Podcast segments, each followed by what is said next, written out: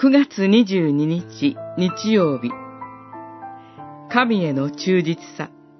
ルカによる福音書。16章。1節から13節。ごく小さなことに忠実なものは大きなことにも忠実である。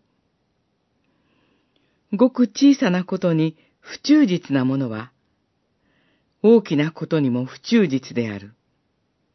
十六章十節聖書の神は信仰者に神に対する忠実さを求められます。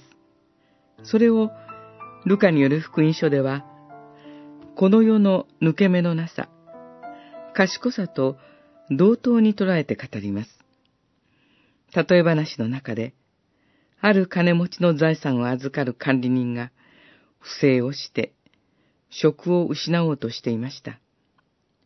彼は、失職後を考えて、主人に借りのある者たちの証文を書き換えてやりました。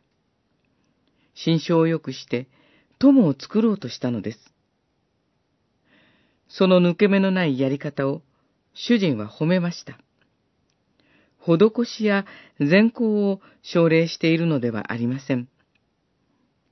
焦点が定まれば、何としてでも目的を達成する一途さを、信仰の忠実さと重ね合わせているのです。何も持たず、裸で生まれて、裸で死ぬ人間が、この世で手にするものは一切神からの預かり物です。富も、家族も、自分の命すら管理するよう預けられたのです。神から預けられたものを、精神誠意、真摯に管理することが、神を神として崇める信仰の忠実さです。